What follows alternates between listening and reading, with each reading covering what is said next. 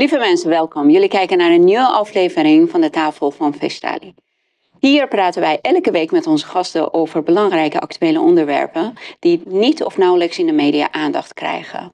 Een gezellige tafel met inhoudelijke gesprekken en ook een vleugje humor. Vandaag praten wij met onze jurist Hanno Wiese over Europese COVID-certificaat. Welkom Hanno. Jernas gaat zijn inzichten met ons delen over asielzoekerscrisis. en Jernas is kapitalist en politicoloog.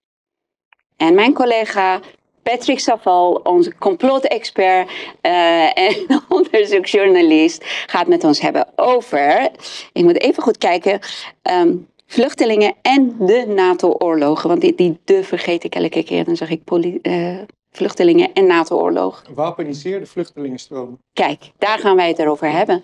En omdat wij zo blij zijn met onze Patrick, we dachten waarom niet nog een Patrick erbij nemen. Ja. Onze sidekick voor vandaag is Patrick Vermeulen. Welkom. We beginnen met ons tafel en eindigen met Patrick. Dus dit kan gewoon niet misgaan. Ik wil van harte mijn gasten welkom heten. Heren, tafel vol krachtige mannen. Ik helemaal in de wolken. Patrick, zullen wij met jou beginnen? Kan jij je kort voorstellen? Ja, ik ben uh, Patrick en ik ben uh, vandaag jouw charmante assistent blijkbaar. Zeker, ja. helemaal mee eens. Laat dat maar blijken. Ik ben jurist van beroep. Net zoals mijn buurman. En dan specifiek privacy-jurist en AI-jurist. Zo. Bezig. Dan kijk ik naar Patrick. Die andere Patrick dan.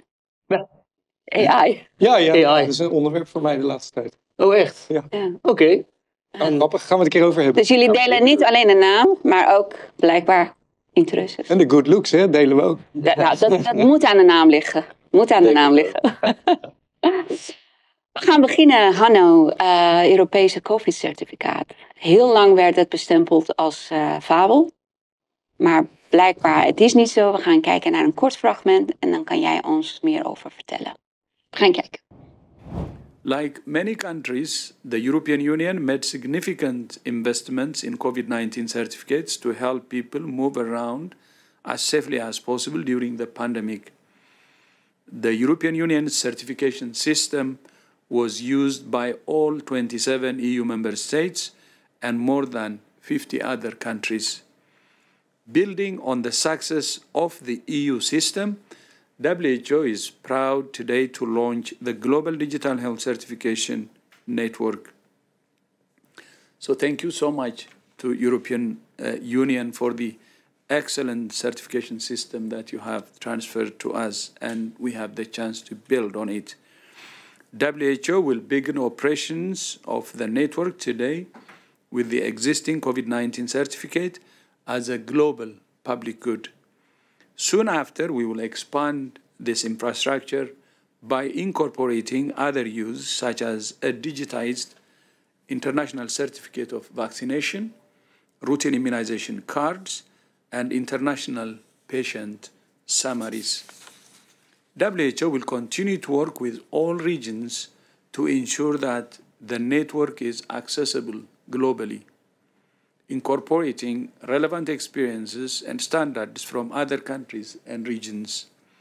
It's important to emphasize that privacy is key. WHO will not have any access to any personal health data. We will only maintain a directory of the public keys that can be used to verify the authenticity of a member state's digital health records. The Global Digital Health Certification Network will be an important part of our efforts to strengthen health systems and support our member states to prepare better for the next epidemic or pandemic. Als ik dit zo hoor, hè, dan denk ik bij mezelf, mag dit? Maar ja, ik ben heel erg benieuwd naar wat jij gaat vertellen. Nou, wat hier gebeurt is eigenlijk dat die, die coronapassen iedereen nog wel kende. Dus dan had je bijvoorbeeld, uh, uh, dan was je gevaccineerd of dan uh, had je een herstelbewijs. Of dan was je negatief bevonden in een test. En dan werd dat natuurlijk in zo'n coronabewijsje weergegeven met een QR-code. En dan kon je vervolgens binnen bij een café, hè, wat eerst niet kon. Hè, want gedurende een bepaalde tijd was in Nederland alles onderverdeeld in essentiële businesses en niet-essentiële bedrijven. En uh, op basis van deze pas werd dan bepaald zeg maar, uh, uh, ja, of je toegang had of niet. En ook bij grensovergangen werd deze pas ook gebruikt, hoewel niet exclusief deze pas voor grensovergangen werd gebruikt nog. Maar wat Tedros hier eigenlijk aankondigt is dat deze pas, deze technologie, deze pas zoals Europa die heeft ontwikkeld, nu naar de hele wereld, of voor de hele wereld gebruikt gaat worden in de toekomst. En de WHO gaat daarop toezien. Plus, er vindt ook plaats een verbreding van het doel van de pas. Het gaat nu niet alleen maar meer om inzet van die pas met betrekking tot pandemie. Nee, deze pas gaat ook gebruikt worden voor alle vaccinaties. Dus we zien ook een, een, een grote verbreding. En dan heeft het ook over uh, dat die pas dan uiteindelijk zeg maar, uh, je, de informatie gaat bevatten van de vaccinaties die je hebt genomen. Waarschijnlijk ook de duur van die vaccinatie, want vaccinaties die werken niet de meeste vaccinaties werken niet voor je hele leven, maar, maar voor een beperkte duur. We krijgen waarschijnlijk ook wel weer een signaal dat het weer tijd wordt om nog eens een keer een vaccinatie te nemen voor een nieuwe bescherming. Uh, hij had het over de, de, vaccinatieroute die je geacht werd af te leggen, uh, wordt af te leggen. En daarnaast staat ook de patiëntgegevens op die pas komen te staan. Zodat als jij in het buitenland bent en je moet een keer bij het ziekenhuis zijn, nou, een keertje aangereden bent of zoiets dergelijks, dat artsen vrij makkelijk kunnen zien uh, wat jouw patiëntgegevens zijn. Uh, nou ja, wat zijn de problemen daar dan van? Ja, ik denk dat het. Kijk, als, als het gewoon geregeld wordt, dan mag dat gewoon. Hè? Dus het is geen kwestie van mag dat nou of mag dat nog niet. Maar het is wel een kwestie van is dit nou iets wat ons in een betere situatie brengt of niet? En ik denk dat er toch wel een aantal grote kanttekeningen te plaatsen zijn bij dit nieuwe uh, project. Hè? Want dit gaat ook profilering natuurlijk van mensen met zich uh, meebrengen op basis van die gegevens die op die pas staan. En het is ook denkbaar dat wat eerder, waar ik het eerder over had, hè, dus dat die pas een exclusieve toegang biedt, dat het ook in de toekomst uh, gaat aangewend worden. Zeker omdat in de toekomst de WHO veel meer macht naar zich gaat toetrekken. Zoals de kijker wellicht weet, zijn er twee uh, belangrijke ontwikkelingen hè, bij de WHO. Er is een pandemic treaty die op dit moment in de verf wordt gezet en die hoogstwaarschijnlijk volgend jaar aangenomen gaat worden. ik hoop het niet, maar dat zijn de plannen. En daarnaast zijn de International Health Regulations van 2005 die geüpgrade worden. En je ziet zeg maar, bij die beide ontwikkelingen een belangrijke constant. En dat is dat de WHO de directieve macht naar zich gaat toetrekken op het gebied van gezondheid. En een heel belangrijk concept wat dat eigenlijk illustreert is het concept One Health. En bij One Health wordt die gezondheid, menselijke gezondheid en milieu allemaal met elkaar in verband gebracht. Mm -hmm. In een soort overkoepelend model. En dat wordt verkocht als holistisch. En de eerste gedachte die mensen daarbij zullen hebben zou zijn, nou zo, dat is belangrijk, hè, dat we eindelijk eens een keer meer met een holistische blik gaan kijken naar gezondheid. Hè, maar we weten dat de WHO een organisatie is hè, die, uh, ja, uh, waar de financieringsconstructies die erachter zitten te denken geven. Dus eigenlijk wordt die organisatie voornamelijk voor een groot deel gefinancierd door de farmaceutische industrie en door miljardairs die stichtingen hebben opgericht om, met belangen in, in die farmaceutische industrie. Dus dat betekent eigenlijk dat we hier te maken hebben met belangenverstrengeling. Hè? Dus dat, is, dat, dat schept tegelijk, uh, direct een groot probleem ten aanzien van de integriteit van de WHO zelf. Dus als die WHO dan op dit moment dit soort, zo'n pas gaat, uh, zo'n zo'n zo'n zo'n zo'n certificaat uh, gaat ontwikkelen, dan is maar de vraag of dat in de toekomst door de, bij de WHO in goede handen is. Hè? De WHO kan dan ook in de toekomst hoogstwaarschijnlijk, omdat ze de macht krijgt, als die twee verdragen, als, als dat pandemische verdrag er doorkomt en die update van de International Health Regulations er doorkomt, dan kan de WHO waarschijnlijk gaan bepalen over de hele wereld ja, uh, wat de consequenties zijn van het niet hebben van zo'n pas of het niet op orde hebben van zo'n pas. Dat wil zeggen dat je de laatste vaccinatie niet gehaald hebt. In de zin van dat je bijvoorbeeld een land niet binnenkomt of zoiets dergelijks. Maar we hebben nu ook dus een dit is soort het problematische aspect daarvan. vaccinatiepaspoort. Ja. Voor sommige landen moet je gewoon bepaalde uh, vaccinaties ja, nee, nemen. Het gele boekje. Nee, dat is niet waar. Nee? Nee, ja, het boekje bestaat wel, maar het is totale onzin. Je bent, het is nergens verplicht. Nee, het Ja, klopt. Het hangt geen verplichting Ja, aan. het wordt natuurlijk ook als je naar de tropen gaat aangeraden om allerlei vaccinaties te nemen. Eh, maar dat, is dan, dat wordt dan tot voor kort, of nog steeds, wordt dat in een geel boekje opgeschreven. Maar ik ben zelf ook vaak naar de tropen geweest. En ik ben nog nooit gecontroleerd. Ik ben uh, helemaal ongevaccineerd overal op de wereld geweest hoor. Nee, dat Ja, boekje kijk, dat is, wordt je aangepraat alsof dat heel belangrijk is. Ja. Mensen gaan het bijhouden, want Ja, het is een klopt. boekje. Maar het is nergens verplicht. Misschien één of twee landen in specifieke situaties dat je wordt gevaccineerd. Maar los daarvan, als ik je even mag onderbreken, Ja. nu ik toch aan het woord ben, is dit Ja. eigenlijk gewoon de corporate overname van wereldgezondheidszorg. Hè? Dat is wat dit is. En dat doen ze door een, eh, een buiten de democratie geplaatste eh, organisatie, hoog in de top, hè, overkoepelend. Dit is gewoon corporate overname van wereldgezondheidszorg. Zo moet je het zien. Ja, dus dat, dat begrip One Health, dat zorgt ervoor dat het begrip gezondheid ook ineens een enorme bereik krijgt. Dus dat het begrip gezondheid wordt ineens eh, toegepast op allerlei andere gebieden waar we eerst niet onmiddellijk bij aan gezondheid zouden denken.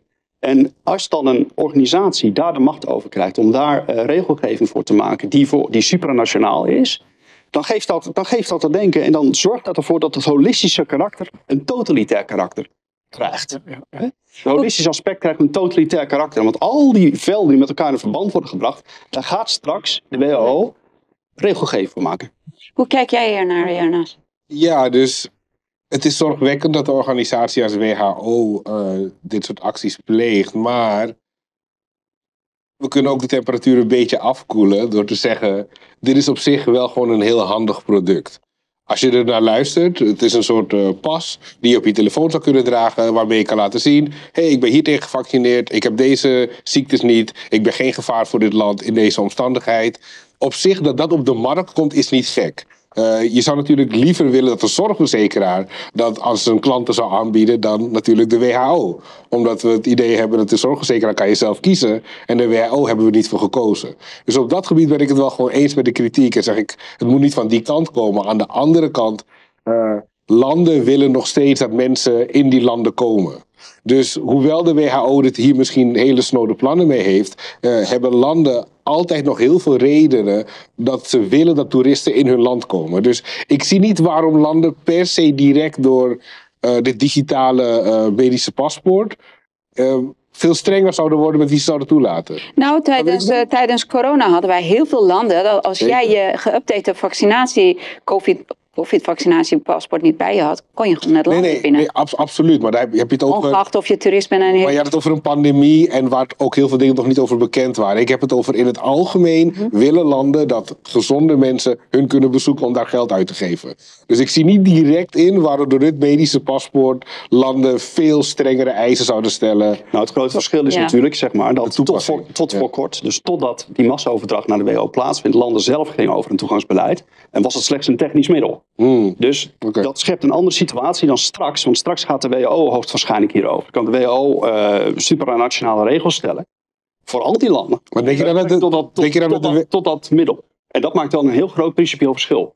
Zeker, maar bedoel, denk, bedoel jij dat de WHO bijvoorbeeld gaat zeggen: Mexico, jullie mogen niet langer.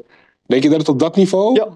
Want Kan. Dat, ja, oké. Maar dat is inderdaad Maar- een hele andere situatie dan Ja. ze faciliteren zeg maar, het product en het aan landen zelf om in te vullen welke criteria ze wel of Er niet is, ooit, er is ooit door de WHO ook tabaksregulatie, supranationale tabaksregulatie van de tabaksindustrie is, eh, is, eh, is eh, opgelegd. Hè? Mhm.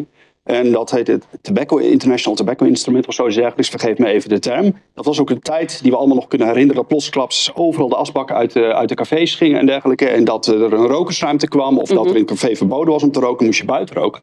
En dat was een opvallende verandering. Hierna wordt verwezen als het voorbeeld hoe het in de toekomst zal gaan. Ook met betrekking tot gezondheid. En zeker omdat dat begrip gezondheid nu enorm wordt opgerekt met, met, met, eh, dat, eh, met dat ideologische begrip One Health. Eh, geeft dat echt eh, reden tot zorg. Oh, eh, Patrick wilde. eh, Nou, ik- nou, maar ik, ik ga eerst Ja. naar eerste Patrick, Patrick. Patrick, Patrick. Ja. Hoe kijk jij hier naar? Ik heel erg. eh, ik vind het wel een, een heftig verhaal. Ik bedoel, ik, ik, hoor hier iets luchtigs over te zeggen of zo, maar eh, ik zie me op dit moment niet helemaal. Dus, eh, ik, ik vraag me wel af dat One Health, had jij het ook over dat dieren erbij betrokken zouden zijn? En wat, wat, wat, wat bedoel je daarmee? Wat, wat, Dat heeft te maken met veel als Katia ziektes. ziek is, dan Ja. mag je niet meer naar, Je hebt zoonoses. mag je niet meer naar Korea. Je hebt, ja, precies. Ja. Je hebt zoonoses. Hè. Die coronacrisis zou uiteindelijk uit een vleermuis komen. Is natuurlijk wat het eerste officiële verhaal was. Later Ja. kwamen er wat kanttekeningen bij en dergelijke. Mhm. werd het wat complexer. Maar dat is dus een voorbeeld van ja, wat dan serotype en zoonose heet. En dat betekent dat het, dat het een ziekte is die op, van dieren op mensen overslaat. En dit is ook de reden waarom er in het OMT altijd een contingent dierenartsen zit. Om mee te praten over eh, de gezondheid. Maar wacht even. Eh, maar betekent dat dat je sommige dieren niet meer kan bezoeken? Is dat dan wat je zegt? Dat je niet meer naar de apenhul mag gaan op sommige dagen, want dan is er een of andere apenvirus. Of dan mag je niet meer tijgers bezoeken. Is, is dat wat je bedoelt? Dat er. Nou, het kan bijvoorbeeld ertoe leiden dat, zoals in het verleden ook is gebeurd, eh, ja goed, kippen worden geruimd of zo, varkens worden geruimd, koeien worden geruimd. Dat is, dat is in ieder geval het, eh, op het vlak van diergezondheid. En nu worden die velden, die eerst afzonderlijk waren, die worden maar bijeengebracht. Dus dat kan ook betekenen dat er ook allerlei gedragsregels komen met betrekking tot, eh, tot dieren. Het kan ook zo zijn dat er allemaal voorschriften komen, dat je ineens bepaalde huisdieren niet meer mag hebben en dergelijke, omdat dat dan wel riskant wordt geacht.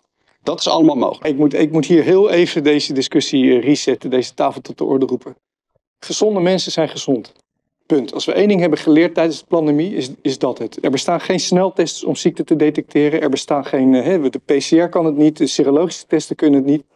Eh, er is maar één ding waarmee je kan constateren dat iemand ziek is. Dat zijn klinische verschijnselen. En dan ben je ziek en dan ga je niet reizen. Ik begrijp wel waarom ze dit willen. Want dit zijn natuurlijk gewoon trucjes om, om gezonde mensen die misschien ooit op een bepaalde kansberekening in de toekomst een keer ziek kunnen worden van een oneindig scala ziekte. En je weet waar dit heen gaat. Het begint nu met de virusziektes, het gaat met bacteriologische, het gaat naar je genetische predisposities. Misschien krijgen we straks wel epigenetische di- predisposities. Misschien krijgen ze straks wel naar je viroom. Misschien krijgen ze, begrijp je waar we heen gaan? Dus dit is, dit is echt onzin. Is onzin. Gezond mens is gezond. Dat moet je gewoon onthouden. En voor de rest eh, is dit, nogmaals, dit is gewoon een schema om meer medische ingrepen, meer grip van de farmaceutische industrie, grotere omzet.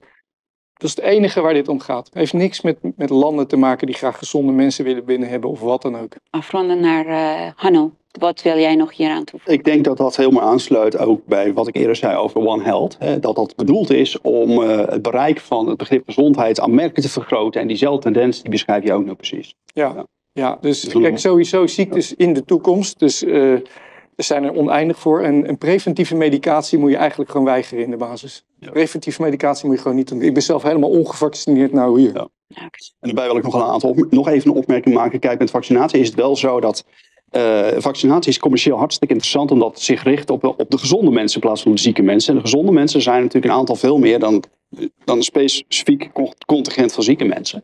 Dat betekent dat er veel meer geld verdiend kan worden. Zeker als er bijvoorbeeld voor verschillende varianten eh, specifieke vaccinatie moeten komen. Dat is commercieel heel interessant. Tegelijkertijd is er natuurlijk een probleem met betrekking tot de monitoring van, eh, van vaccinatieschade.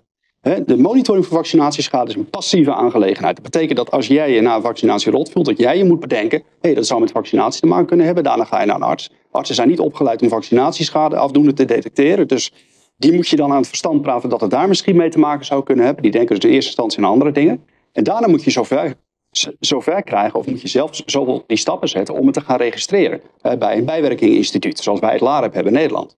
En Dat betekent uiteindelijk zeg maar, dat deze passieve manier van monitoring heel weinig oplevert in termen van registratie van vaccinatieschade. Er is onderzoek geweest in het verleden bij 1% uiteindelijk zeg maar, eh, eh, wordt geregistreerd.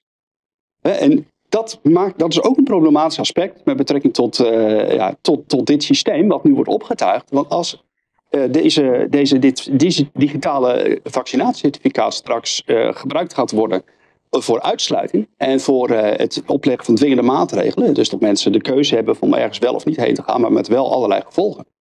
Ja, dan, dan zal daar ook een bepaalde vaccinatiedwang van uitgaan. En dat is denk ik ook niet helemaal rechtvaardig met betrekking tot Ten eerste, ja, wat ik eerder zei, eh, dat die registratiesystemen niet op orde zijn voor vaccinatieschade. Maar ook tegelijkertijd, denk ik, nog een ander, ander ding. Dat het maar de vraag is of veel vaccinaties wel afdoende werken. Hoewel, Het, het, voldoen.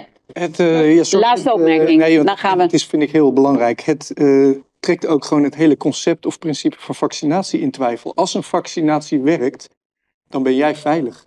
Hoeft een ander zich niet te vaccineren. Dus dit, daarom, ik ben even wat fanatiek nu. Want we zijn hier na drie jaar uit deze drama zijn we hier. eh, als een vaccinatie werkt, dan is dat jouw keuze en dan ben jij beschermd. Hoeven anderen dat niet voor jou te doen. Dus je zit Ja, maar ze zeggen dan het hij hangt van soort virus, soort dit, soort dat. Ja, ja, eh, ja, dus maar dat- wat hebben we nou drie jaar lang meegemaakt? Ja, ik ben helemaal met je eens. Maar, eh, dus met andere woorden, hou regie zoveel mogelijk in je eigen handen. En, eh, maar laat je niet gek maken, toch?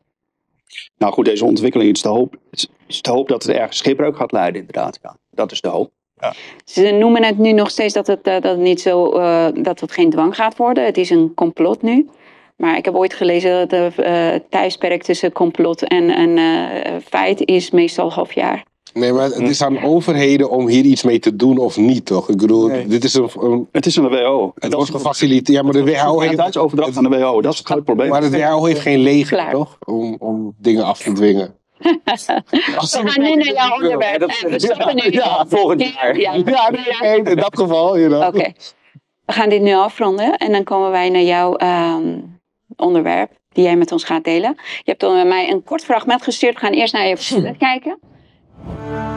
This is just the tip of the iceberg. حياتي معرضة للخطر من دخلت مشاركة موجودين هنا طالبين Vluchtelingencrisis in Europa. Wat kan jij ons hierover meer vertellen? Ja, dit uh, onderwerp gaat me wel na aan het hart, omdat ik heb uh, meegedaan aan seizoen 1 van Rot op mijn eigen land. Dat was toen nog een EO-programma. Het heette trouwens anders hoor. Het heette eerst De Reis van Je Leven. En later hebben ze de titel veranderd. Ja, nee, serieus. Dus ik wist niet dat ik hier aan meedeed. Maar Oh. in ieder geval. Wat was jouw rol in dit verhaal? Nou, mijn rol was, ik, ik, ik ben er zelf niet eens voor, voor gecast. Ik heb nooit ervoor aangemeld. Maar twee weken daarvoor was er iemand uitgevallen en ze zochten een rechtse jongere. Dus eh, het idee was drie PVV'ers en drie jongeren, rechts, midden, links. En ik moest dan de, de rechtse jongere rol vervullen. Dat was een paar jaar geleden, dus ik was wat jonger. En, Even één vraagje. Rot op naar je eigen land. Geldt dat ook voor mensen die al een vergunning tot verblijf hebben? Want dan kan ik mij beledigd voelen. eh, ik, ik denk dat het bedoeld was voor vluchtelingen als, als, als grappige titel. Maar ja. In ieder geval, wat we toen hebben gedaan, is we hebben toen 18 dagen de vluchtelingenreis in de omgekeerde richting gemaakt. Dus we zijn eh, tot aan Syrië en of Turkije. Ik was in Turkije eh, beland. En ja, in die reis spreek je dus met smokkelaars. Ik heb geslapen in de AZC in Servië. Dus je krijgt tegen alle kanten te zien. eh Servische grenswacht. Loop je met hun mee om te kijken hoe zij illegale spotten in het bos. En wat mij mee is gebleven, en daarom heb ik ook eh, het beeld van Lauren Southern meegebracht. Omdat ik vind dat haar boodschap en ook die van die documentaire komt erg, erg overeen met, met mijn kijk erop. Is dat eh, er worden hier aan alle kanten mensen bedrogen. Eh, Welke mensen? nou, wij als belastingbetaler worden bedrogen. Maar net zo goed worden die mensen die heel vaak op deze reizen meegaan, bedrogen of misleid. Of heel soms is het een bewuste keuze die ze maken met alle risico's van dien. Ik wil dus graag aangeven dat we een onderscheid moeten zien te maken tussen de, de criminelen, de opportunisten, de terroristen, die er inderdaad zeker tussen zitten. Maar dat er ook een grote groep van die mensen eh, hun laatste spaargeld gebruikt om één iemand eh, over, het eh, hek te gooien, om zo te zeggen. Zodat die de rest kan meekrijgen. En dat is gewoon het spel van mensensmokkelaars. En ik denk dat daar de crux zit, want ja, wij als EU, als Europa, spelen de mensensmokkelaar in de hand, in de kaart, door die mensen steeds te redden. Ja. Door Frontex te gebruiken, door te zeggen, eh, maak maar gebruik van onze wetgeving, die zo tolerant is. Want op die manier, ja, heel veel perverse effecten heeft het. Je, je, je, je, je giet geld in de handen van de smokkelaar. En je hebt heel veel mensen die goede intenties hebben, die misschien zeker iets kunnen bijdragen aan onze samenleving. En die door die smokkelaar inderdaad weten van oké, ik kan dan daar komen. En als ik eenmaal daar ben, dan krijg ik allemaal dingen. Wat niet altijd het geval is. Dus dat maakt het zo misleidend. Eh, en daar moeten we iets aan doen. We moeten dus heel duidelijk communiceren naar die smokkelaar. En we moeten, ik ben een kapitalist, denken in vraag en aanbod. Nou, als jij tegen een grote groep mensen, miljoenen, tientallen miljoenen mensen zegt: hé, hey, als jij puntje A bereikt, dan ben je er. Wij gaan je niet terugsturen. Je bent er eenmaal, we gaan jou niet terugsturen. Nou, dat is een garantie die je geeft aan een hele grote groep mensen die alle redenen hebben om dat risico te nemen eh, eh, onderweg naar Europa. En daar zouden we naar moeten kijken. We kunnen ook, Dus Dat niet ik- alle vluchtelingen wegzetten als slecht. Dat kan ik beamen. Dat onderscheid wil ik maken. Want ik ben ook als vluchteling naar Nederland gekomen. En dat is ook wat Smokkelaar tegen ons zei. Hij zei, als jij gewoon in Nederland afgezet wordt... dan kan je voor 90% zeker weten... want Nederland was niet onze keuze. Hè? We wisten meer, we zijn veilig land. En hij zei, op dit moment... jullie maken het meeste kans in Nederland. En dat is lang geleden, 93 was het. En eh, dus dat, dat, ze weten alles. Ze zeiden, nou, Duitsland is niet echt goed op dit moment. Engeland, dan kans dat je teruggestuurd wordt is groot. Maar Nederland was toen op dat moment eh, het meest makkelijke blijkbaar. En het is ook een, wat jij benoemde, hè, die, die mensensmokkelaar. Het is echt boeiend om eh, daarbij stil te staan. Want de hele weg, alles en iedereen was omgekocht. Ja. In de vliegvelden, bij de, bij de grens, alles. Ze zeiden, dan ga je naar degene die aan de rechterkant staat voor controle. Die heeft, weet ik veel, een, een, een rood speld op zijn eh, coat en zo. En hij weet het. Dus we moesten gewoon, we wisten naar wie we moeten toegaan om onze valse paspoort te laten checken.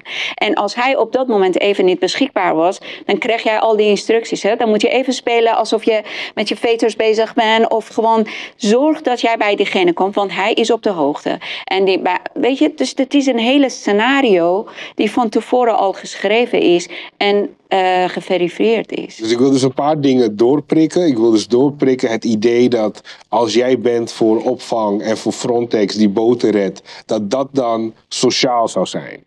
Want dat is nu wat wordt gecommuniceerd. Dat eh, die boten laten liggen, dat is asociaal. Die boten redden is sociaal. Dat is heel korte termijn gedacht. Ik snap natuurlijk dat als iemand voor je ligt, je die persoon gaat redden. En ik stel ook niet voor dat we mensen die in levensgevaar zijn laten sterven. Ik stel voor dat we die mensen geen garantie geven op wat ze denken te krijgen.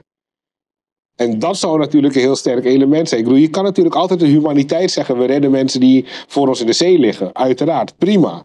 Maar we moeten niet doen dat dan de prijs binnen is. Want als je langs Lesbos loopt, zie je letterlijk rubberen bootjes waar allemaal, die allemaal lek geprikt zijn. Omdat, ja, dat is de instructie aan die mensen. Zoveel meter voor de kust, prik, uh, prik dat ding leeg. En dan moet je worden gered door de Griekse kustwacht. Dat zit in de wet, dus dat is je garantie. En ja, al die mensen uh, denken nu dat ze hebben gewonnen. Terwijl het in heel veel gevallen een tragisch leven is wat ze hier gaan krijgen. Jarenlang in AZC soms, tussen landen heen worden geslingerd, misschien nooit een familie meer kunnen zien. Dus wat we aan het doen zijn, is gewoon een, ja, een menselijke tragedie op, op heel veel fronten. Maar laten we gewoon die, die mythe doorprikken. Dat mensen helpen en meer faciliteren en meer garanties geven. Dat dat sociaal zou zijn. Geloof me, je helpt alleen de mensensmokkelaar. Ja, ik zat ook te denken. Uh, verhaal, hè? Je kan ook. Ja, je kan ook als Frontex je orka's inzetten. Want ik heb begrepen dat dus orka's soms migrantenboten aanvallen. En dat werkt dan wel als een additionele preventiefactor. Weet je, misschien moet je ze dan een beetje beleefd maken. Een beetje wat Getrainde orka's. orka. Sorry? Getrainde orka's. Getrainde orka's met de EU-logo erop. Dat, uh, dat lijkt me wel Zoals wat. die getrainde dolfijnen van Poetin die dan zogenaamd daar in de haven aan het... eh, Ja, dan krijg je ook Heel, de eh, Partij voor de Dieren krijg je dan met je gek mee. Want je verschaft werkgelegenheid aan de orka. Dus eh, ja, ik zie alleen maar kansen hier. Maar ik, ma- mag ik één, één, één vraag stellen? Absoluut, ja. Jij hebt dus die, die omgekeerde reis heb jij gedaan naar Ja. Turkije. En wat vond jij, wat was de beste accommodatie? Hoe, hoe was het eten in, eh, in Roemenië? Wat voor ontbijt kreeg je in de AZC? Ehm, Waar ik, ik aardig tegen. Ik heb dus twee nachten geslapen in AZC in Servië. Daar krijg je redelijk eten. Dus laten we zeggen een broodje met een plakje kaas en een shammetje. Dus gewoon niet, niet slecht. Maar die man van de AZC zei ook echt letterlijk van... Kijk, Servië is geen rijk land. Hij zei van, weet je, dit kost onze mensen gewoon geld. Maar ja, we zijn geen barbaren. Dus ze krijgen redelijk te eten. Zeker niet luxe. Maar het is ook weer niet Spartaans. Maar het is, ja... Je wordt niet gelukkig van daar jaren wonen. Nee, Eh, wil door op een gegeven Weet je, dus ik heb daar jongens gesproken die zeiden van... Nou, ik ben al zes keer in elkaar gebeukt door de Servische grenswacht. Deze keer is het me gelukt. En dan hoop ik nu dat ik via Servië naar Hongarije, want dat is EU, kan komen. Ik kan eh, ook hierover iets zeggen. Toen ik naar Nederland kwam, zijn wij ook eh, een aantal maanden in een AZC eh, moeten blijven. En toen kreeg, eh, we hadden een restaurant en daar iedereen kon gaan eten. Als ik mij goed herinner, we hadden ja, drie keer per dag eten. S ochtends, middags, avonds. Eten was, het was niet super deluxe, maar het was ook eh, niet eh, slecht dat je zegt, wow, het was een belediging. Nee, het was Nee, ja, maar het was het geen was- all-inclusive. Je kreeg niet een... eh, geen champagne bij Geen de tafel. Nee, dat, nee, dat vond ik wel... ja. ja. Nee, maar het was gewoon eh, wat een normaal eh, Nederlander eet ook. 's ochtends had je gewoon koffie, thee, een jammetje, boter, kaas, ham. 's middags ook een pak, eh, eh, kommetje soep. En Vond jij dat eigenlijk moeilijk om daar aan te wennen? Hè? Want je kwam natuurlijk uit Iran. Heb Ja. je wel wat wel lekkerder eten voor ontbijt eh, over het algemeen. Nou, dat is, weet je wat het is? Als je echt voor je leven moet vluchten, daar Maakt denk je niet aan. Ja. Je bent zo dankbaar dat er is een land die jou met open armen ontvangt in plaats van jou in de gevangenis te gooien en het leven nog moeilijker voor je te maken. Dus ik was eh, echt overweldigd ik, ja, met, met de gastvrijheid die ik hier kreeg. We hadden toen ook eh, vechtpartijen in, in AZC. Mensen die ineens alles, weet je, het werd gewoon zwart voor hun ogen. Want je had allerlei nationaliteiten daar bij elkaar. Culturen gingen niet samen. Maar eh, ik zei het ook gisteren mm, eh, tijdens mijn laatste optreden bij ON. Ik zei mensen die problemen veroorzaken in de maatschappij. Mensen die, die jij in Ter Apel zien die, weet ik veel, supermarkten gaan leegroven. Of andere mensen aanvallen. Die zijn geen echte vluchteling. Want een echte, want een echte vluchteling die een land binnenkomt. En die wil graag zijn of haar leven redden. Die doet alles. Echt alles om te laten zien dat je het leven in jouw land waard is. Zodat jij niet een extra reden hebt om hem of haar weg te sturen. Dus een echte vluchteling, vind ik, ja, dat is mijn belevenis, die zorgt ervoor dat hij ook die kans krijgt. Je gaat niks eisen, je hebt niks te eisen, je komt met lege handen. En alles wat je krijgt is, ja, vind ik gewoon dat je dankbaar voor moet zijn. Dan moet je je laten bewijzen later. Ja. Eh, dat, maar ik heb eh, later meegekregen dat omdat er heel veel eh, mensen waren die daar niet blij mee waren met de eten en zo. Nu is het zo dat bij heel veel eh, AZC's mensen krijgen zakgeld en ze hebben ook een klein ruimte die ze zelf kunnen koken. Is het niet Ja. waar dat wij, dat wij ook al die jonge mannen krijgen? Het lijkt wel een soort voorbereiding op een... eh, Ja, maar dat zijn alleen maar tandartsen. hè?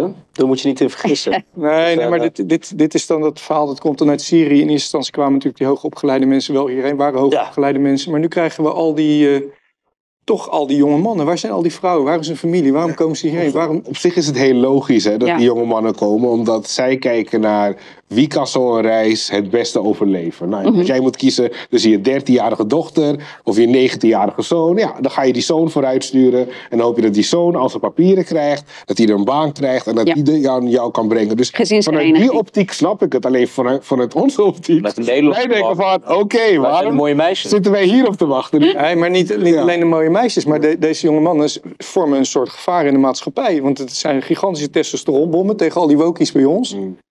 Het is natuurlijk, als je ziet, eh, de gemiddelde Nederlandse jongetje is natuurlijk eh, een heel ander kaliber dan eh, dit. Ik, ik weet het niet. Ik vind, Patrick, dat viel mij toen ook op, hè, toen ik naar Nederland kwam. Ik vond mannen hier heel erg zacht. Ja, wokies. Het is echt, eh, je kon met ze praten over gevoelens en over, weet ik veel, mooie muziek. En, en dan denk ik, oké. het was voor mij een hele, hele mm, overstap. Maar Opvallend. ja, het is zeker opvallend. Heb jij nog iets eh, om hierover... Nou, dat is gewoon het punt wat ik, wil, eh, wat ik eigenlijk wilde bijdragen. Omdat je ziet eigenlijk dat de crisis nu weer, weer opleeft. En het is heel makkelijk om te denken of alle vluchtelingen zijn fout of ja, alle hulp is fout. Ik denk dat we gewoon een balans moeten zoeken. En dat we vooral moeten kijken naar hoe we de mensensmokkelaar ja, het heft uit handen kunnen nemen. Want dat is volgens mij de crux waar het hele conflict op draait. Je moet de mensensmokkelaar buitenspel zetten. En ik wil heel graag van jou een laatste opmerking hierover horen. Want je bent de hele tijd heel stil. Oké. ik was al heel erg aan het woord, dus eh, ik dacht van ik, eh, ik eh, doe even een stap. Nee, over dit onderwerp. Nou goed, ik denk dat, eh, dat het vluchtelingenprobleem, dat is sowieso iets wat tot hele heftige en hete debatten, heethoofdige debatten heeft geleid, tot nu toe al. En ja, dat is gewoon een, probleem waar we inderdaad met elkaar over moeten hebben. En eh, ik kan me ook voorstellen dat bijvoorbeeld een ander aspect, dat wordt ook wel genoemd, hè, dat eh, ja, die hele lappendeken van etniciteiten die zich zo dan vormt over Europa natuurlijk ook een s- zo'n soort vorm is van verdeel en heers. Dat het zich daar dan ook heel makkelijk voor laat leiden. Dus met andere woorden, dat, dat het makkelijker is om zo verschillende bevolkingsgroepen ook tegen elkaar uit te spelen. En ervoor te zorgen uiteindelijk zeg maar, dat op die manier een samenleving zich niet goed kan verenigen. Dus eh, dat is ook een argument dat ik wel eens heb horen, horen vallen. Ja, ik moet natuurlijk grappige dingen zeggen, maar wat jij, wat, niks jij, wat, jij, wat jij zegt, hè, het is een beetje het gevaar dat er gewoon een soort van balkanisering in, eh, in heel Europa kan ontstaan. Is dat je dat probleem wat jij in de vluchtelingenkampen beschrijft, dat dat over de hele samenleving wordt uit. Weet je, al die verschillende etniciteiten en ehm, allerlei frustraties onderling die op een gegeven moment naar boven komen. Dat kan je op een gegeven moment ook voorstellen dat dat, dat uitvergroot over je hele samenleving. Ja, Ja, want je hebt... niet heel gezellig, Nee, wat mij er betreft. mensen die absoluut niet kunnen wennen aan een andere cultuur en andere... Aan de zachtheid van die Nederlandse mannen. Ja. Ga op MMA-les, zeg ik dan. Ja. Dankjewel voor je bijdrage. En we komen nu naar onze originele Patrick. De echt. One and only. We one and only. We gaan de filmpje overslaan. Ja, oké. ja. Nee, ja. Eh, Patrick, je gaat met ons hebben over vluchtelingen en de NATO-oorlogen. Kijk, dat is ook iets die een eh, vluchteling niet eraan kan wennen. Al die de en het lied worden. Maar goed. Voor. nou, we kijken eerst naar een kort fragment die je mij gestuurd hebt. En daarna komen wij op dit onderwerp terug.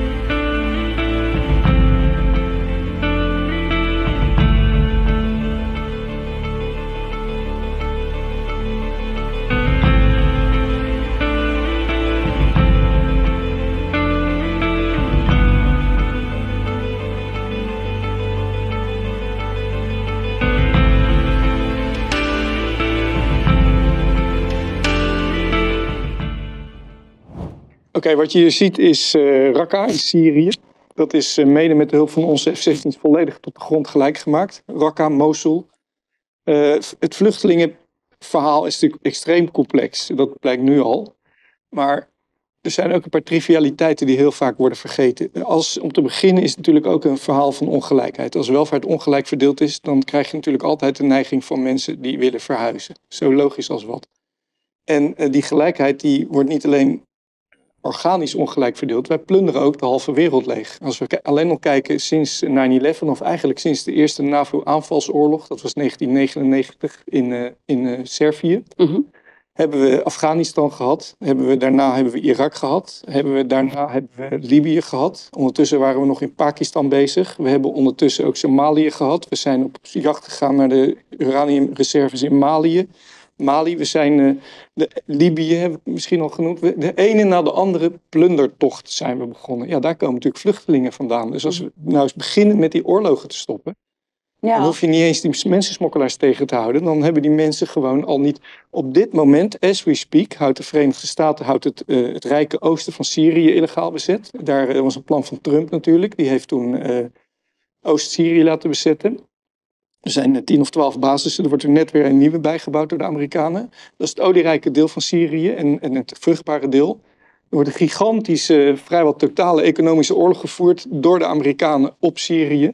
Die mensen worden uitgehongerd. We weten uit Irak destijds, Oil for Food programma, dat er 500.000 kinderen waren overlijden. We zullen aan, over een paar jaar weten, zullen we weten dat dat ook in Syrië is gebeurd door de Amerikaanse ingreep. Dat is natuurlijk het grootste probleem van de vluchtelingen. Daarnaast eh, is er wel degelijk, hij heeft het over mensensmokkelaars en jij hebt het over die enorme organisatie die je onderweg tegenkomt. Hier zit natuurlijk een wapenisering achter. Die mensensmokkelaars, dat zijn natuurlijk niet lokale groepjes die denken, hé, hey, markt en hè, vraag en aanbod. Ik vond het een beetje cynisch klinken. Laten we er een vraag en aanbod verhaal van maken. Ja, ja, alles is vraag en antwoord. Ja, dat is, dat is natuurlijk dat is een ontzettende simplificering van de werkelijkheid. Hier eh, zijn gewoon grote, grote eh, geheime diensten, CIA-programma's. Dit is, het is sowieso, dat weten we nu van de Oekraïne-oorlog natuurlijk. Dat is een onderdeel van een groot plan om Europa te destabiliseren. En, en daar kan dit ook gewoon een onderdeel van zijn. Het is natuurlijk heel complex aan alle kanten. Maar in de basis begint het gewoon met een, met een eerlijke verdeling van welvaart. En met het stoppen met die plunderoorlogen. Kijk, we hoeven daar niet heel moeilijk over te doen. NATO is het plunderleger van de Atlantische elite. Kijk, dit is pas een simplificering. Dat is Als je dit, als je Ik dit wacht stelt. tot hij klaar is met Nee, zijn nee, maar ik, ik, kan hem, ik kan hem natuurlijk eh, al die argumenten die nu gaan komen heel makkelijk weerleggen. Dus bring, Uiteraard. bring hem on. Eh, al die oorlogen, ik heb dat in mijn boek ook beschreven, die zijn ook heel duidelijk aanwijsbaar begonnen met false flags, zogenaamde false flags. En dat is natuurlijk complotdenken, maar in, eh, in, in, in, eh, in Servië was natuurlijk het UCK-leger, dat eh, werd opgehitst door de CIA en op een gegeven moment naar binnen werd gestuurd in Kosovo. In eh, Irak was het natuurlijk het niet aanwezig zijn van de, van de weapons of mass destruction. In Afghanistan was het natuurlijk het volslagen onzin van het niet aanwezig zijn van Osama Bin Laden in de Tora Bora gebergtes, die nooit gevonden zijn, ondanks zoek van ons, ondanks de zoektochten van ook onze militairen. Wat je ziet, er zit een patroon achter, dat zijn de proxylegers. En We kennen dat als eerste, begin ik altijd bij de Mujahideen, die werden getraind in Pakistan om Afghanistan binnen te vallen. Waarna Ja, Afghanistan... Gefaciliteerd door Iran. Ja, zeker. Waardoor Afghanistan gen, eh, genoodzaakt was de USSR te vragen om hulp. Dus de Amerikanen zijn Afghanistan binnengevallen, niet de USSR. Nou, eh, die, eh, die Mujahideen, dat werd later Al-Qaeda, werd later Al-Nusra, werd later ISIS. En dan hebben we een beetje zo het Midden-Oosten. In Afrika zijn er natuurlijk Boko Haram en al die ploegjes die nu door Wagner eruit geslagen worden. Want die Afrikaanse landen zijn het ook zat. Die huren nu een andere kant, hè, het Wagner-privéleger van... eh, nou, het is een hele complexe situatie, maar in de basis is het allemaal geplunder waardoor vluchtelingen ontstaan. En die komen natuurlijk door ons. En dan zijn er weer allemaal opportunisten, die maken daar gebruik van om, om heel Europa te destabiliseren. Dus het is, het is een heel complexe situatie. Heel kort, en eh, ik ben eh, benieuwd niet dat het een hele lange discussie wordt. Bring it on, jongen. Weet je, wat het, is, het, het is heel moeilijk als iemand eh, al deze oorlogen zijn allemaal hetzelfde begonnen. Allemaal door Amerika, allemaal plunderingen. Alles is helemaal duidelijk, iedereen weet het. Ja, hoe kan ik daar ooit iets tegen inbrengen? Snap je wat ik bedoel? En- En dan zeggen dat ik een simpel wereldbeeld heb. Kijk, de NAVO-oorlog in 99 is genoeg op aan te merken als het gaat om mandaat en VN. Maar dat debat willen we niet hebben. Maar om te zeggen dat het een plunderoorlog was in Joegoslavië, dat slaat nergens op. Je kan het een illegale oorlog vinden. Ah, je kan vinden dat ze niet hadden moeten bombarderen. Maar Kijk. een plunderoorlog, wat hebben ze geplunderd in Nee, kijk, Servië? hij zegt... Dat ben Kijk, ik met hem eens. Ja. Dit, dit ja, was een geopolitieke oorlog. Maar kijk, eh, Ira- eh, eh, Irak heeft natuurlijk gewoon geplunderd. De Bremer Orders, dat waren de, de nieuwe legale wetten, maakten het mogelijk voor alle verschillende soorten corporaties kregen hun eigen wet om het land legaal leeg te trekken. Dus, dus dat is een simplificering. Maar in de basis gaan wij natuurlijk oorlog voeren om te plunderen of om er gele politiek voordeel uit te krijgen. Klopt, maar dat doet letterlijk elk land ter wereld. Dus natuurlijk doet Amerika dat ook. Nou, Rusland is ook een land dat, dat oorlog voert om geopolitiek zijn positie te verdedigen. Ja, dat is zo'n open deur. Ieder land wil geopolitiek zijn positie verdedigen. En de landen met grote legers doen dat meer dan landen met kleinere legers. Ja, maar het is een fabeltje om te denken dat eh, in de wereld zo geregeld is dat alle landen rondom een ronde tafel zitten en ze allemaal evenveel te zeggen hebben. Oh, zeker niet. Zeker niet. Nee, dat, dat heeft ook consequenties voor dit debat. Dus je kunt niet zeggen dat alle landen daar op dezelfde manier deel aan nemen. Nee, het is zo, als je lid van de NAVO bent, dan moet je gewoon meedoen met wat Amerika uiteindelijk voorschrijft dat de bedoeling is. Als jij niet volgt bij een oorlogsinitiatief van Amerika, als je daar geen steun aan hebt, dan volgen er sancties. Irak-oorlog was geen NAVO-oorlog. Dan volgen er sancties. Nou, Irak-oorlog was geen NAVO-oorlog. Frankrijk en Duitsland hebben gewoon niet meegedaan aan de Irak-oorlog. Zijn ze binnengevallen? Oekraïne trouwens. Nou, de Westoorlog Frankrijk en Duitsland eh, staan nog overeind. Terwijl ze hebben gedurfd om het grote dat Amerika te wijzigen. Oké, dus het is niet zo dat als je in de NAVO zit, je moet doen wat Amerika zegt. Dat is gewoon een dit zijn polderargument. dit, is- dit is gewoon de Atlantische elite. Er is veel overlap tussen belangen, dus inderdaad. het is- elkaar uit. Het is vaak zo dat veel NAVO-landen deels dezelfde belangen hebben als Amerika. Helemaal eens. Maar het is niet zo dat als je in de NAVO zit, jij moet doen wat Amerika zegt. Dat moet zeker wel. Dat moet zeker. Nou ja, zeker. ik moet Ja, ik heb net een voorbeeld gegeven van twee zeker. grote landen die openlijk, publiekelijk, wereldwijd hebben gezegd: we zijn tegen deze oorlog. Amerika heeft ze gewoon laten bestaan. Er zijn geen sancties tegen Duitsland geweest, geen sancties tegen Frankrijk, geen presidenten zijn neergemaaid. Dus blijkbaar kan je in de NAVO zitten en niet Nou, doen wat Amerika als, wil. Als we, die als we die tijdstippen vergelijken, dan zou je misschien kunnen zeggen dat toen ter tijd geen sancties waren. Maar als je het nu flikt om niet mee te gaan, dan volgt er zeker wel sancties. Nou, Duitsland Dus- is dat, dat is gewoon bezet door Amerika. Ja, dat kun je gewoon stellen, ja. Denk ik. Ja, dan gewoon bezet sancties. Als jij nu eh, niet meegaat Ja, met de oké. Oekraïne-manie, dan kan er volgen er sancties. Maar het ging over de vluchtelingen. Waar, waar het punt dat Ja. ik wil maken, is dat die oorlogen zijn de grootste bron van vluchtelingen. Ik ben benieuwd naar jouw mening zo meteen. En die zijn natuurlijk eh, in de basis, eh, zouden die makkelijk kunnen worden gestopt. Waar het niet dat we een ontzettend gierige elite eh, ergens hebben zitten, die dat NAVO-leger voornamelijk daarvoor gebruikt om die landen te plunderen. Maar die oorlogen, als die er niet zijn, heb je ook dat smokkelprobleem niet meer. Mm, Deels. Ik ben het deels ermee eens. Dat zeker als je kijkt naar Honger. Als je kijkt naar Syrië, zou je zeker, zou je zeker een, een kausaal verband kunnen leggen. Maar er komen ook heel veel vluchtelingen uit de hoorn van Afrika, uit Oost-Afrika. Somalië hebben wij volledig leeggeplunderd. En, en, en in Ja, die landen. In Iran, in, in- er komen mensen uit Iran ook. Het is geen eh, Het is niet echte oorlog met andere landen. deel- Er zijn meerdere redenen. Daar ben ik het met eh, probleem. eens. Dat is waar. En ik ben heel erg benieuwd hoe heb jij, wat voor opmerkingen jij hierover hebt. Ehm, ja, ik denk wel dat. Kijk, je hebt die push-and-pull factoren als waar. Je allemaal verschillende dingen die ervoor zorgen dat mensen naartoe gaan. Het is natuurlijk zo dat oorlog gewoon een destabiliserende factor is. En ja, als je oorlog in je land is, dan is het niet heel chill daar. Eh, en dan wil je natuurlijk naar een veilige omgeving. En dan ga je waarschijnlijk meer naar het noorden toe. Eh, maar ik denk wel, Jernas, ehm, in het echt, hè, dus niet over sancties en formeel. NAVO is gewoon Amerika's bitch. Als ik dat zo vrijelijk mag uitdrukken. En ik baseer het ook ergens op, op iets, op iets kleins. Ik heb zelf bij het eh, ministerie van Buitenlandse Zaken heb ik gewerkt. En eh, werkte met heel verschillende diplomaten.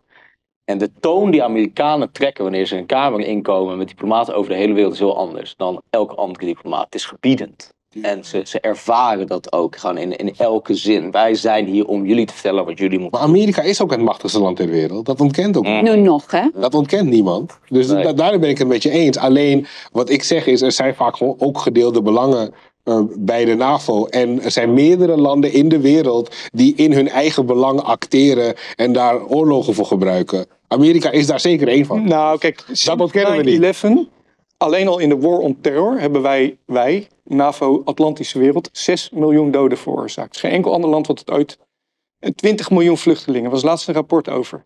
Als je kijkt, sinds Wereldoorlog 2 hebben we het over 25 miljoen mensen zijn gewoon om zeep geholpen door de VS en later geholpen. Dus dit, dit is van een gigantisch andere orde dan de andere landen die ook machtig zijn. En kan je me nu vertellen wat het alternatief zou zijn geweest als het VS al die conflicten had verloren? Kan je me dan vertellen hoeveel doden er waren gevallen? Als de VS in Vietnam maar hadden gezegd, moeder communisten, neem het hele land. Als de VS in Korea hadden gezegd, communisten, neem het hele land. Als de VS hadden gezegd, hé hey, eh, Russen, eh, na de Tweede Wereldoorlog, neem heel West-Europa. Kan jij me nu vertellen, dan waren er geen slachtoffers Maar is hiernaast? drogredenering. Nee, ik weet het. Dit is een Nee, je kan hier niks tegen inbrengen, omdat het niet is gebeurd. Nee, maar jij, maar wat jij wel is iets- gebeurd, zijn die 20 miljoen doden. ja, precies. Het enige wat jij kan doen is kijken naar wat er is gebeurd. Jij kan niet kijken naar wat was het alternatief. Wat was de andere we partij die aan het strijden blijven was. De tuin van een bepaalde romantiek. Die denk ik Nee, realisme. te doorprikken- valt van onze grote broer Amerika. Nee. heeft ons bevrijd en heeft ons beschermd. Het Het is- is die boze Het communisten. is, het, oei, het is puur Als je realisme. gaat Als jij, kijken me, naar, die oorlog, hoe ze zijn ontstaan, dan zul je zien dat dit verhaal zo wordt ons heen. als jij me één voorbeeld kan geven van zo'n conflict waarbij jij kan zeggen, als de andere kant had gewonnen, was het voor de wereld beter geweest, dan zou ik het erkennen. Maar geen met, geen met conflict. Servië, Korea, Afghanistan. eh, Vietnam, was de wereld beter geweest als de eerste had gewonnen. Ja. Geweest. Ja. Ook Syrië, daar had eh, Amerika zich nooit in moeten mengen. Ik denk dat, Dat er dan eh, een, een eh, twee of drie gesprek moeten komen tussen hierover. Want jij vond het ook interessant om een gesprek met de Zeker, zeker. eerste is te hebben over, over oorlog in Oekraïne. Dus ik denk dat dat eh, echt de moet worden, want het is, eh, het is super interessant. Maar heb jij nog iets eh, anders of een toevoeging hierop? Nee, nee, dus, dus laten we gewoon met z'n allen terug naar de basis gaan. Een eerlijke verdeling van welvaart, om te beginnen. Dus een, daar, daar begint het gewoon bij. Maar is dat niet een soort communisme? Eerlijke verdeling van welvaart? Ja, dat is wat- je zit hier met kapitalisten ja, ja. Dat is wat kapitalisme ons belooft. Hè? Dat is ook zo'n naïef gedachte. Dat is wat kapitalisme ons belooft. Nee, dat is een andere topic. En, eh, dat, Kapitalisme gaan wij, belooft nee, meer welvaart, maar niet een betere, eh, gelijkere verdeling. dat is een andere topic. Maar je kan op je vingers natellen dat als wij, als, als ze daar in, in. Het, het is een heel logisch verhaal. Ik, waarom zou ik dit moeten uitleggen? De economie is geen zero-sum eh, Leg het- leg het misschien straks. De taart is Ja. niet beperkt in de economie. We kunnen de economie steeds meer laten groeien. Het is dus niet zo dat als ze daar arm zijn, wij hier rijker zijn geworden, per definitie. Mag ik even als charmante assistent een domme vraag stellen? Wat heeft, eh, wat heeft oorlog nou precies te maken met die eerlijke verdeling? Dat, dat snap ik niet helemaal. Wat, eh, Is dat een vraag aan Jernas of Ik denk Patrick. Patrick? Oh, sorry, nee, dat is aan, eh aan, nee, aan- aan oorlog- meerdere. oorlog ja, dat, Oorlog is het ultieme instrument van geopolitiek. En de geopolitiek, geopolitiek in de basis is gewoon diefstal. Eh, hoe doe je dat zo slim mogelijk? Dat is wat geopolitiek is. Hoe krijg ik meer dan zij? Dat is wat geopolitiek is. Een oorlog is het ultieme instrument van geopolitiek. Al die oorlogen die we net bespraken, waren volkomen onnodig. Ze waren op verzonnen redenen. En waren bedoeld, ja, daarom noem ik het plunderoorlog. Nou, Servië was een iets andere, was een iets andere insteek. Het is wel grappig trouwens met Servië, nu we het over hebben, dat Kosovo die vrijheid wel eenzijdig mocht, af, mocht verklaren. En dat het eh, ICJ hier in eh, Den Haag dat helemaal prima vond. En met de Crimea dat dat ineens een heel ander verhaal was. Maar dat is een volgende discussie. Nee, oorlog is het ultieme instrument van geopolitiek. Geopolitiek gaat over list, bedrog en diefstal. ja. Oorlog is gewoon politieke strijd met andere middelen. En een kapitalistische onderneming, bij uitstek. Kijk, Ja, dat is- iedereen heeft dat laatste niet. zin mogen uitspreken. niet. Oké, De kapitalistische eh, onderneming bij uitstek. Oorlog is ontzettend profi- profijtelijk voor bepaalde groepen in de samenleving. Oh, die de ik- macht hebben. Jernas, Ontzettend profijtelijk. Ja, wauw. we stoppen hier. Nee. Dus Ik, eh, we, gaan, ja, gaan nu. disaster capitalism, dat is een voorbeeld van. we gaan nu naar eh, onze kijkersvraag. De eerste vraag is: waarom gaan ze nog steeds door met het ECC terwijl de mRNA-injecties niet de verspreiding van COVID stoppen? Wat is dan nog de toegevoegde waarde van het niet toelaten op bepaalde plekken van niet geïnjecteerde mensen? En ik denk dat deze voor eh, Hanno het meest geschikt is. Heb je het eh, goed kunnen horen? Ja, ongeveer. Nou, het is heel simpel. Hè? Dus eh, de WHO die blijft geloven in het evangelie van safe and effective als het gaat om vaccinaties. Dus wat, wat je de WHO ziet doen, is dat ze totaal niet kritisch zijn op, eh, op haar eigen medische producten. En dat is ook te begrijpen als je kijkt naar de financieringsconstructie achter de WHO. Want die financieringsconstructie die is zo, wat ik eerder ook zei, dat de farmaceutische industrie gedeeltelijk en miljardairs met heel veel geld en belangen in de farmaceutische industrie daar geld aan afdragen. Dus ja, dan kun je geen kritische opstelling van de WHO verlangen ten aanzien van ja, producten die de WHO eerder heeft eh, aanbevolen, zoals het nemen van zoveel mogelijk vaccinaties. En dat is ook een heel groot probleem. Dus ja, dat lerend vermogen bij de WHO, dat ontbreekt. Oké. Hebben wij nog een andere vraag, Leila? Dankjewel uh, trouwens. Ja, en ook de volgende vraag. Dat zijn eigenlijk uh, drie vragen in één. Uh, gesteld door Ingrid via Twitter. Die gaat ook over het ECC. En die, ik ga ze gewoon achter elkaar stellen. Ik heb een paar vragen over het ECC. Is duidelijk hoeveel prikken mensen moeten hebben gehad? Gaat het bij het ECC om reizen naar het buitenland? En hoe gaan ze de digitale identiteit voor ouderen zonder smartphone regelen? Heb je ze alle drie mee? Ja, ik heb ze allemaal gehoord. Het zijn allemaal vragen waar op dit moment nog niet zoveel heel veel duidelijk over is. Hè? Want het gaat er alleen om op dit moment dat de technische constructie van de, van de Europese Unie, dus het EU uh, e Digital COVID Certificate, dat dat zeg maar gebruikt gaat worden voor een algemeen certificaat, zeg maar, wat over de hele wereld beschikbaar is. En hoe dat precies vormgegeven gaat worden, dat wordt nu op dit moment uitgezocht. Dus op deze vraag kan ik allemaal nog geen antwoord geven. Maar dit, dat dit reële problemen zijn, of goede vragen zijn, dat uh, beaam ik. Oké. Dankjewel, Leila. We sluiten altijd af met een vaste vraag. Uh, gaan jullie iets uh, leuks doen in het weekend? Ja, Patrick gaat trainingen geven, dat weet ik. Buiten, mooi man. Buiten, mooi. Op het grasveld, ik blijk alleen, uh, dat wist ik eigenlijk niet. Ik, ik kreeg allemaal uitslag en die, die meiden die zagen me helemaal rood worden. Kennelijk iets in het Zonneallergie? Gras. Nee, iets met het gras of zo. Het zal een soort van, van hooikoorts of zo zijn. Heb je daar al vaccin tegen, of niet? Ja. Ga op zoek. Misschien vind je dat. Ja, op zoek naar een vaccin. Oké, ga jij iets leuks doen in het weekend? Uh, ik ben echt zo'n saai iemand die sport kijkt in het weekend. Dus ja, dat vind ik wel leuk. is heel saai. Om nou te zeggen. Oké. Okay. Ik ga naar buiten. Heel saai, ja. ja. oh, nou, wat ga jij doen? Als het nog zo mooi weer is, dan ga ik aan het strand liggen van het weekend. Kijk, dat ja. is in ieder geval wat leuker dan kijken naar sport. De ene doet sport, de andere kijkt ernaar, de andere gaat liggen. Oké, okay. en jou? En jij, Patrick? Ik ga, uh, de moeder van mijn uh, vriendin, die gaat uh, taarten bakken op zondag. Wow. Daar kijk ik echt Elke heel... week? Nee, nee, nee, dat is een speciale ah. gelegenheid. Vaderdag? Hartige taarten en met heel veel kip erop. Dus uh, daar kijk ik echt al dagen naar uit. Dat kiesachtig. Ja, een soort van. Het is een uh, Ossetisch recept. Ja, het is allemaal heel, heel moeilijk. Ga ik niet uitleggen. Laat ik lekker aan uh, hen over. Het komt erop neer. Ik ga echt heel lekker eten. En ik ga ook lekker sporten. En dat heeft te maken met dat eten, zodat ik meer kan eten. Dat is echt letterlijk de enige reden dat ik. Wat voor sporten doe je? Sport. kickboksen en ja, gewicht heffen. Een beetje rennen, fietsen. Ja, verschillende dingen. En wat vond je van, uh, van je bijdrage of van, van ons show? Mijn bijdrage? Ja, dat is aan de kijkers natuurlijk. Wil je, wil je nog wat terugnemen? Nu is de kans. Ja, nee, nee, niks terug. De orka? nee, I double down op de orka's. Nee, uh, ik wil meer orks en dolfijnen. Um, nee, ik, ik, vond, ik vond het superleuk. Ik ja? vond het superleuk wat te doen. Het probleem was een beetje, ik vond het ook gewoon te interessant wat de heren te, te vertellen hadden. Uh, en dan, dan ben je toch aan het luisteren en denk van, oh ja, dat we toch mee eens. En dan denk je van, oh ja, toch een beetje luchtig proberen te maken in al deze, deze ongein. Maar uh, nee, ik vond het echt uh, super interessant. Dus dank jullie wel voor het entertainment. Ah, jij ook heel erg bedankt. ik hoop dat je vaker bij ons terugkomt. Ik hoop het. Gesproken. Nee, voor de camera. Hanno, heel erg bedankt. Jernas, jij ook. En de one and only pet, nou niet de one and only, maar onze oudere Patrick, mag ik het zo benoemen? Erva Hij ziet er jonger uit, hè? Met... Doe, maar, uh, doe maar A en B. Of, uh... Patrick, Patrick S Patrick, en Patrick uh, V. Ja, ja is goed. Oké, okay. nou iedereen bedankt. Zondag is vaderdag, dus niemand vraagt het aan mij wat ik ga doen, maar ik ga het gewoon zelf benoemen. We gaan mijn geweldige vader extra aandacht proberen te geven. En ik meen het ook, ik heb echt een geweldige vader. Ik hou zielsveel van hem. Dus het wordt een mooi weekend voor mij. Nou, Mensen thuis, Geniet, lach en graag kom volgende week terug. Fijn weekend. Ja. Dat ging alle kanten hè?